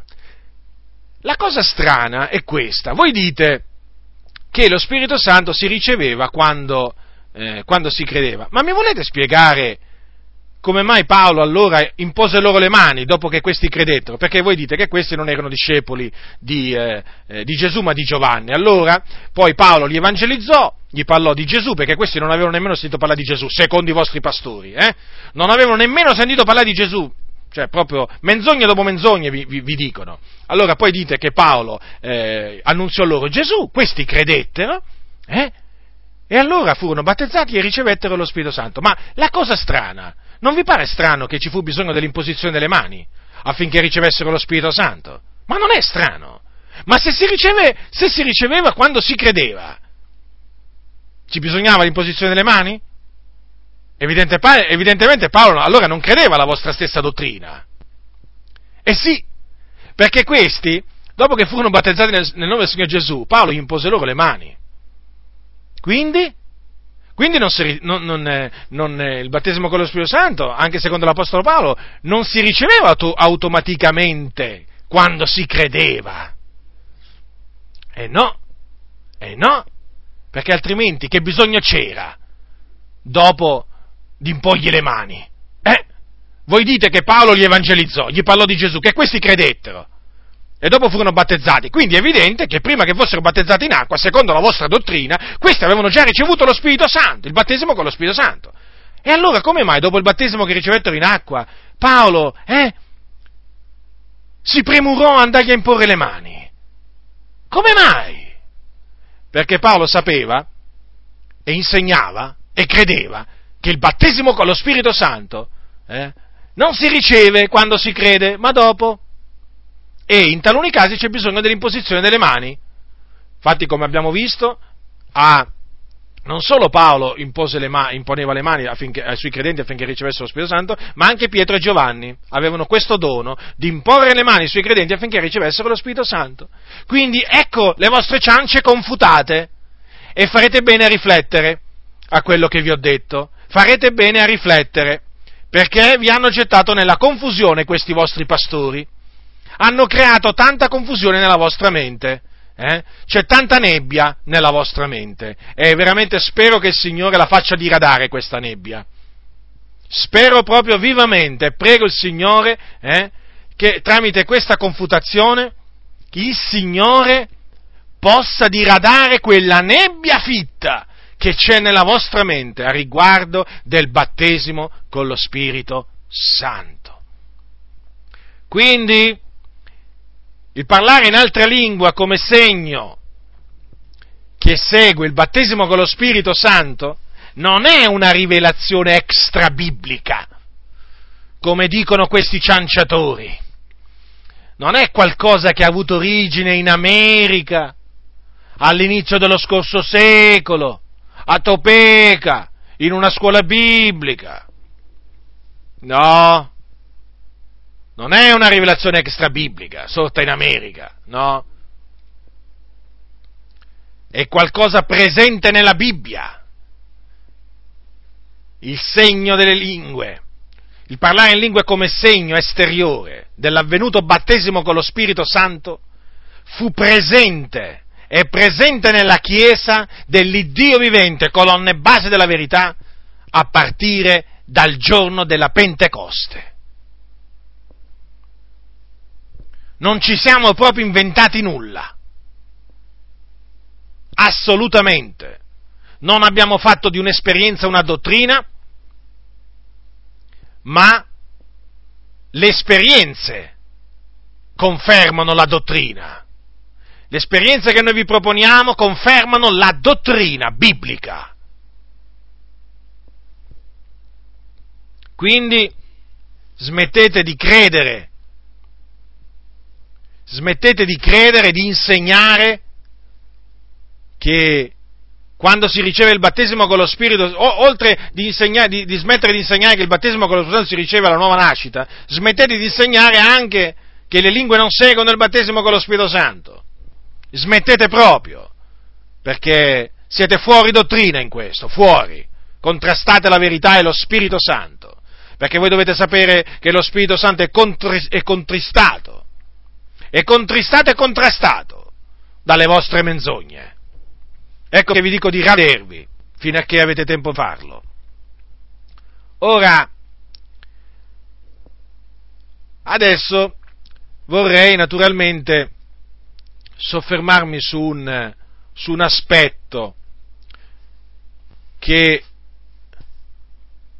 su cui mi preme soffermarmi, cioè sul soprannaturale. Perché è evidente che quando si parla delle lingue del parlare in altra lingua per lo Spirito si parla di qualcosa di soprannaturale. E pare proprio che tanti credenti, appena cominciano a sentire questo termine soprannaturale, si spaventano. Si spaventano. Sembra proprio che abbiano sentito il diavolo parlare. Sì, perché questi credenti pensano che tutto il soprannaturale venga dal diavolo. Perché?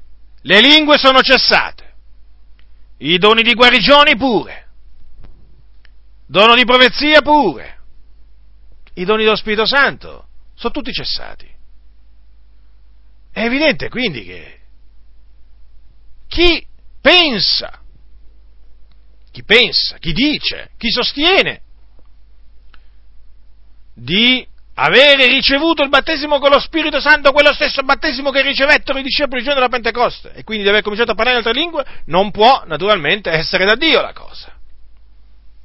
O se l'è inventata, o è qualcosa che si è imparato, o, o, o è dal diavolo. Ma allora io dico, ma riflettete, ma riflettete ma avete mai pensato, cioè voi riconoscete che esistevano dei parlari in lingua autentici al tempo degli apostoli e che eh, il parlare in lingue fu anche utile, lo riconoscete in alcuni frangenti. Ma allora io dico, ma vi siete mai dom, dom, fatti questa domanda? Ma il diavolo a quel tempo ma non era indaffarato a cercare di sedurre i credenti anche nel campo del soprannaturale? Cioè, ma lo sapete che il diavolo, il serpente antico, il seduttore di tutto il mondo, anche ai giorni degli apostoli, cercava di contraffare i doni spirituali, tra cui il, il, il dono della diversità delle lingue? Lo sapete questo? E non vi siete mai domandati come mai Paolo, l'Apostolo, non cadde nel tranello del, del diavolo? Vi siete mai domandati come l'Apostolo Pietro non cadde nel tranello del diavolo? Che il diavolo sicuramente cercò di sedurre pure loro, sicuramente. Non pensate voi? Non pensate che il diavolo cercò anche a loro di farli parlare, diciamo, su- nelle sue lingue? Eh? O di eh, fargli passare eh, le sue lingue come le lingue che venivano dallo Spirito Santo? Eh, certo, il diavolo andava attorno anche attorno a quei discepoli, a quei credenti a guisa di, di leone ruggente cercando chi, pos- chi poteva divorare. E come mai allora, come mai questi credenti non si lasciarono fuorviare dal nemico e parlarono lingue autentiche da parte dello Spirito? Quello che voglio dire è questo qua, se il Signore è riuscito a preservare dall'errore quei credenti, cioè è riuscito a proteggerli dalle false lingue, non pensate voi che il Signore è potente ancora oggi a proteggere i suoi eh? da infiltrazioni sataniche? E quindi non pensate che ancora oggi ci possano essere casi autentici di credenti battezzati con lo Spirito Santo che parlano in vere lingue per lo Spirito? Riflettete a quello che vi sto dicendo. Riflettete. Il diavolo non è che solo oggi cerca di contraffare i doni spirituali, cerca di sedurre i credenti, facendogli accettare le sue menzogne, i suoi segni prodigi, per cose vere. Lo faceva pure a quel tempo, eppure, eppure, ci furono credenti che parlarono in altre lingue.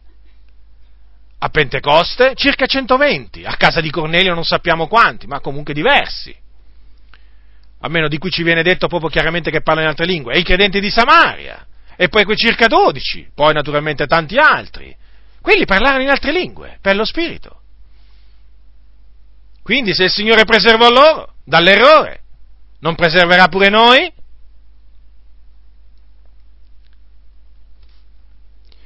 E poi il fatto che è scritto parlano tutti in altre lingue, che significa?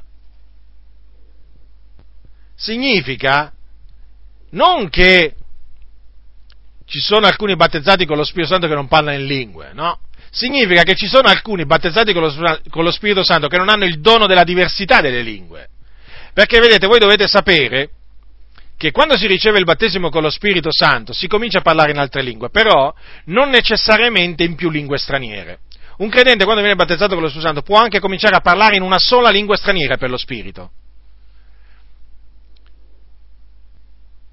Ma può anche ricevere il dono della diversità delle lingue, che è la capacità soprannaturale eh, che si riceve da parte dello Spirito di proferire, di parlare in più lingue straniere. Quindi, quando Paolo dice parlano tutti in altre lingue, fa la domanda e la risposta naturalmente è no, vuole dire hanno tutti il dono della diversità delle lingue? È evidente che la risposta è no. Perché non tutti hanno questa capacità soprannaturale, per di, perché appunto è un dono che viene dal Signore e non tutti ricevono gli stessi doni nel corpo di Cristo. Quindi, per riassumere, tutti coloro che vengono battezzati con lo Spirito Santo parlano almeno in una lingua straniera per lo Spirito, ma non tutti parlano più lingue straniere, perché quello è un dono che non tutti i battezzati con lo Spirito Santo ricevono. Ora, c'è un'altra cosa che mi preme dire a questi evangelici che non credono che le lingue eh, seguono il battesimo, il battesimo con lo Spirito Santo. Voi generalmente quando eh, parlate, voi parlate contro eh, le lingue, voi mettete davanti gli scandali che in mezzo eh, ai pentecostali succedono. E sono tanti gli scandali, io lo riconosco, se c'è qualcuno che lo riconosce sono io, tanto è vero che eh, siamo noi che eh, siamo proprio in prima linea a denunciare, a, a smascherare questi operatori di scandali che nell'ambiente pentecostale portano discredito alla parola di Dio e alla via della verità. Però vedete, il fatto che nel, in mezzo al movimento pentecostale ci siano tanti operatori di scandali, questo è la verità, sono d'accordo con voi, il fatto che costoro hanno introdotto le più strane dottrine non significa, non significa che tutti i pentecostali sono come questi operatori di scandali. Non significa che tutti, tutti i pentecostali non conoscono le scritture. Non significa che tutti i pentecostali fondano eh, la loro vita sull'esperienza anziché sulla parola del Signore. Non significa questo. Voi volete fare passare i pentecostali per una massa di ignoranti, per una massa di posseduti, per una, per una massa di influenzati da spiriti maligni. E sbagliate nel generalizzare, perché sicuramente in mezzo, in mezzo a noi ci sono ci sono, ci sono. Ci sono credenti falsamente battezzati con lo Spirito Santo, ci sono. Ci sono credenti che si sono inventati le lingue, ci sono e sono pure tanti. Posso raccontare pure diverse esperienze a tale riguardo, ma magari un'altra volta, Dio volendo.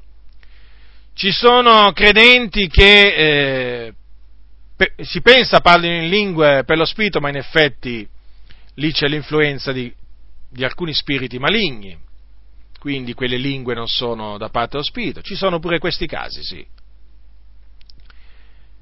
Ci sono eh, credenti eh, veramente battezzati con lo Spirito Santo che fanno una vita scandalosa. C'è chi vive nell'adulterio, c'è chi è diventato omosessuale, c'è chi si ubriaca, c'è chi prende piacere nella menzogna. Sì, esistono, esistono. Ma ripeto, ma ripeto, con questo non si può, non si può dimostrare che tutto quello che i pentecostali, che noi insegniamo, non si può dimostrare che tutto quello che noi insegniamo è falso, semplicemente perché in mezzo al movimento pentecostale ci sono operatori di scandali. Ma perché in mezzo a voi operatori di scandali non ce ne sono? Eh? In mezzo alle chiese battiste, in mezzo alle chiese dei fratelli, in mezzo alle chiese riformate. Eh? Ma io potrei, potrei menzionarvi non uno e nemmeno due, ma molti di più casi di operatori di scandali nel mezzo vostro. Ambiente evangelico, non pentecostale. Pastori omosessuali. Pastoresse lesbiche. Eh? Gente a favore dell'aborto. Il vostro Billy Graham, a favore dell'aborto in alcuni casi. Volete che proseguo? Volete che proseguo? Ma ve ne potrei citare. Vi potrei citare di tutti quei pastori che in Italia affermano che le coppie gay possono sposarsi e che Dio benedice pure loro, che non bisogna avere pregiudizi contro di loro. Potrei menzionarvi tutti questi, sono dei vostri, ambiente non pentecostale. Ma che faccio? Ma che faccio? Che faremo? Perché ci sono questi operatori di scandali nel vostro mezzo? Eh? Comincio a dire che siete tutti una massa di corrotti? Eh?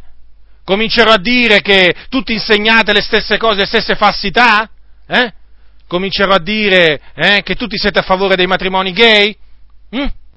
No, no. Comincerò a dire che, tu, che quello che insegnate è falso semplicemente perché in mezzo a voi ci sono alcuni che insegnano queste falsità? Eh? Anche in Italia, sì viene insegnato da pastori evangelici che l'amore fisico tra uomo e uomo è lecito. E allora che faremo? Che faremo noi pentecostali? Dovremmo accomunarvi tutti quanti assieme? Eh? E dire guarda un po', guarda un po' a che livello si sono ridotti tutti questi credenti? No, noi non agiamo in questa maniera, noi esaminiamo, esaminiamo caso per caso quello che viene detto e quello che viene fatto. Se quello che viene detto e fatto è biblico lo accettiamo e lo lodiamo, ma se quello che viene detto e fatto non è biblico, lo rigettiamo. È quello che non fate voi però. È quello che non fate voi, voi che tanto eh, vi vantate di essere i protestanti storici, di essere attaccati eh, a tutto il consiglio di Dio. No, voi non siete attaccati a tutto il consiglio di Dio, voi siete attaccati solo a una parte del consiglio di Dio. Quello che non vi fa comodo lo rigettate battesimo con lo Spirito Santo, parlare in lingue, miracoli, tutto da rigettare tutto questo. Perché? Eh, perché in mezzo ai pentecostali ne succedono di tutti i colori, di tutti i colori. E pensate naturalmente di poter dimostrare questo anche con la parola del Signore. Ma siccome che la parola del Signore non la conoscete, siete nella confusione più totale. Quindi, l'errore di base è quello che non conoscete le scritture su queste cose, non le tagliate rettamente e siete confusi. poi c'è un altro errore che, si, che voi aggiungete a quest'altro errore, che è quello naturalmente di fare affidamento sugli scandali che avvengono in mezzo a noi pentecostali. E quindi secondo voi quella è la prova, no? Che, eh, molto semplice voi dite, guardate i frutti, ma perché tutti questi frutti portano? Eh? Tutti i pentecostali portano spine triboli come, eh, come, come frutti o c'è qualcuno che porta qualche fico? C'è qualche albero tra i pentecostali che porta fichi, che porta prugne, che porta mele? O sono tutti alberi senza frutti, o, o rovi, o cespuglie? Eh? Ma non sapete discernere un albero buono da un albero cattivo? Io sono capace a discernerlo, grazie a Dio. Voi invece mettete tutti assieme. Naturalmente, l'errore principale che fate, voi evangelici, eh, è quello, voi evangelici non pentecostali, è, è, quello di non investigare le scritture, di accettare quello che vi hanno detto i, pastori, i vostri pastori come oro colato.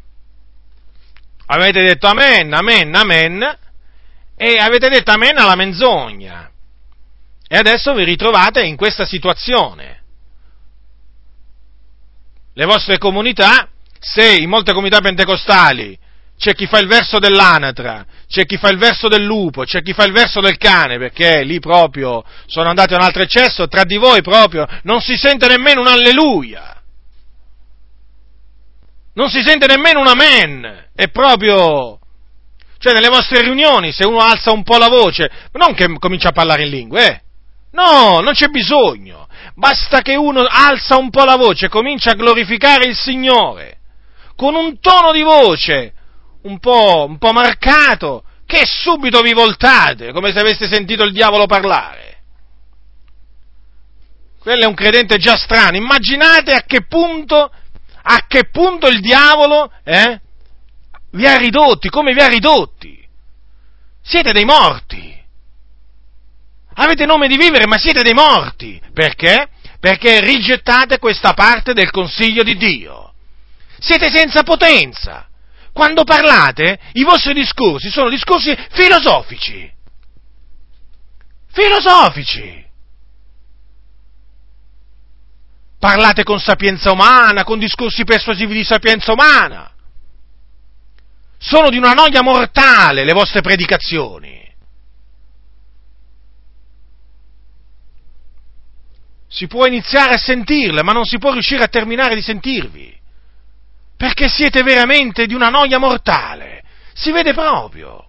Non c'è potenza. C'è sapienza umana nelle vostre predicazioni, ma non c'è potenza. E per quale ragione? Perché avete rigettato la dottrina del battesimo con lo Spirito Santo. È una dottrina, sì. Paolo, lo scrittore agli ebrei parla di dottrina di battesimi e tra questi battesimi c'è il battesimo con lo Spirito Santo, tra questa dottrina. Tra queste dottrine c'è la dottrina del battesimo con lo Spirito Santo. E naturalmente è evidente che se si rigetta questa dottrina si rigetta la potenza dall'alto. E voi avete fatto questo, avete rigettato la potenza dall'alto. Quella che ricevettero i discepoli, voi non la volete ricevere.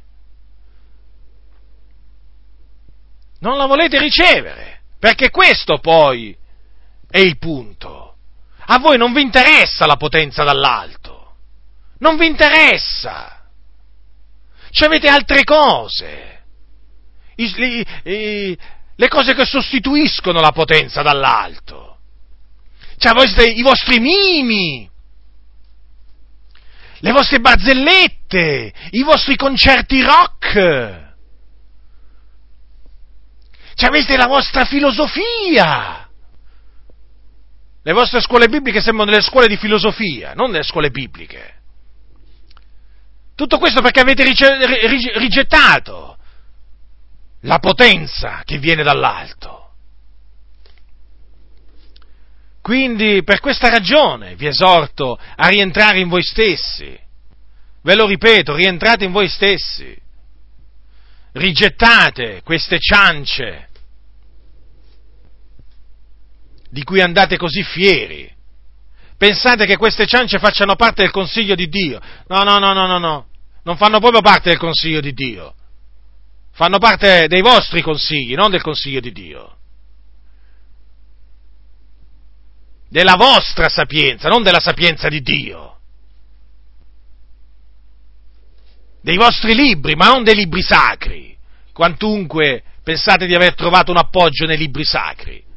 Nei libri sacri voi non trovate nessun appoggio, è un falso appoggio.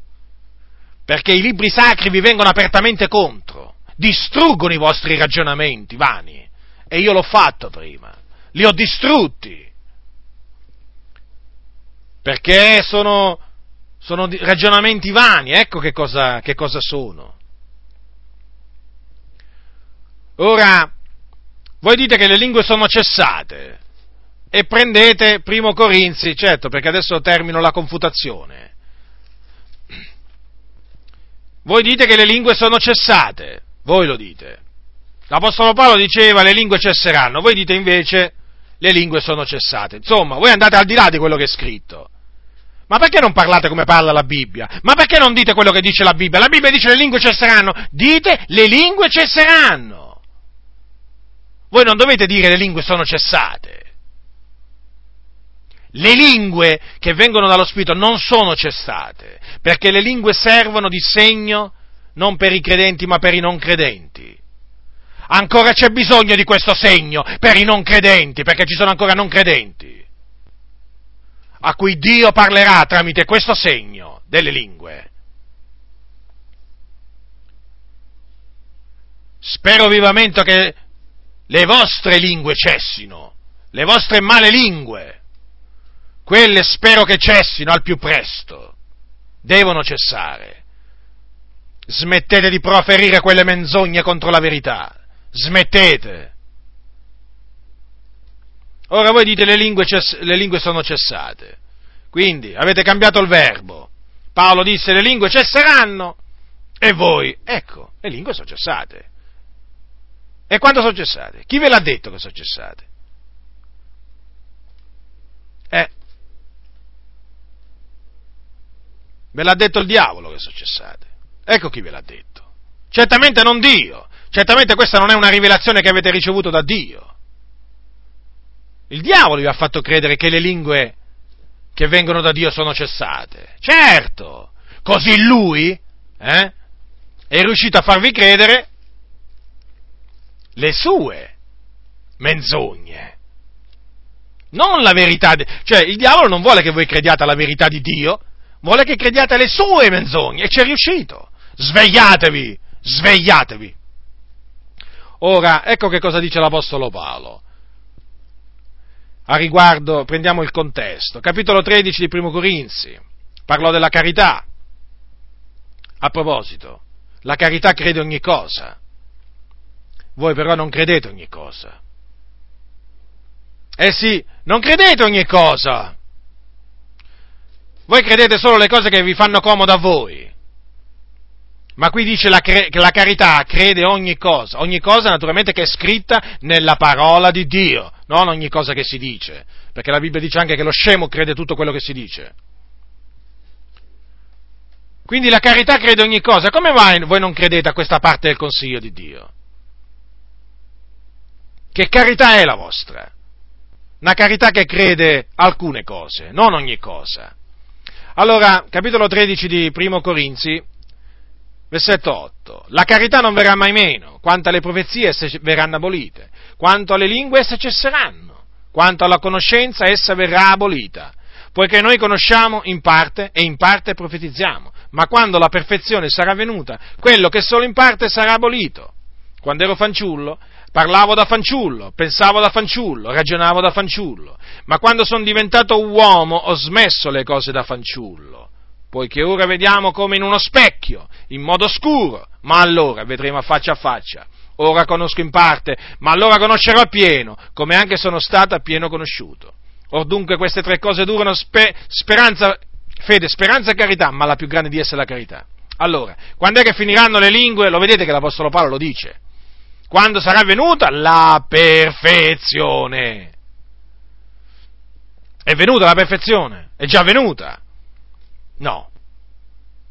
E quindi le lingue non sono cessate. Paolo dice che cesseranno, sapete quando? Dice anche qui, quando, lui, quando noi vedremo a faccia a faccia. Chi vedremo a faccia a faccia? Il Signore. Quando Gesù ritornerà dal cielo. Allora, io dico, è chiaro che la perfezione verrà alla resurrezione. È evidente questo. E quindi, siccome che la perfezione verrà in quel dì, le lingue non cesseranno fino a che non arriverà quel giorno. Le lingue cesseranno solo allora. Fino a quel tempo saranno ancora in operazione saranno, ci saranno ancora credenti che parleranno in lingue per lo Spirito. Quindi vedete che anche queste parole non possono essere prese nella maniera più assoluta per affermare che oggi non ci possono essere casi di credenti che parlano in lingue. Perché la cessazione delle lingue è un evento futuro, non è un evento già avvenuto. Quindi questa sera ho dimostrato che la ricezione dello Spirito Santo, il battesimo con lo Spirito Santo, è un'esperienza che si ha dopo aver creduto è un'esperienza che comprende il rivestimento di potenza dall'alto e il parlare in altra lingua.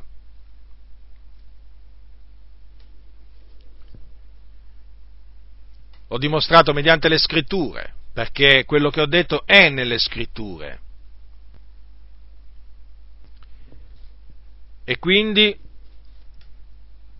questa parte del consiglio di Dio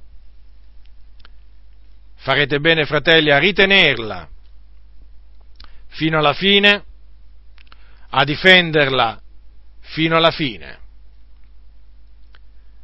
Perché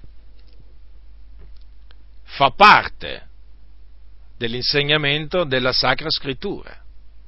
È una parte di esso e quindi lo dobbiamo ritenere. Noi riteniamo la verità, è chiaro, Per cui termino esortandovi a non farvi ingannare da questi evangelici ignoranti delle sacre scritture che non conoscono la potenza di Dio. Nessuno di essi vi inganni. Purtroppo proliferano i, proliferano i, i, i loro libri, i loro articoli, non, non si tacciano mai su questo loro. Hanno sempre la bocca aperta per sputare veleno contro questa parte del consiglio di Dio. Non vi fate sedurre dai loro vani ragionamenti. Io so che ci sono purtroppo dei fratelli che sono rimasti sedotti dai vani ragionamenti di questi evangelici a riguardo del battesimo con lo Spirito Santo, il conseguenziale parlare in lingue e anche naturalmente i doni dello Spirito Santo. Sono stati sedotti e questo naturalmente mi è dispiaciuto, mi dispiace, ma d'altronde quando, quando si smette di pregare, quando si smette di vegliare, quando si smette di investigare le sacre scritture, il diavolo ha buon gioco nei confronti dei credenti. Per cui, fratelli, vegliate, pregate, rimanete attaccati alla parola del Signore. Quello che è scritto ritenetelo fermamente. Al bando le ciance, al bando le ciance della Chiesa dei Fratelli, delle Chiese Battiste, delle Chiese Presbiteriane, delle Chiese Riformate e tutte le altre che seguono a ruota. Al bando le, al bando le loro ciance contro il battesimo con lo Spirito Santo. Che, che questa parte del Consiglio di Dio sia proclamata e difesa strenuamente. La grazia del Signore nostro Gesù Cristo sia con tutti coloro che lo amano con purità incorrotta. Amen.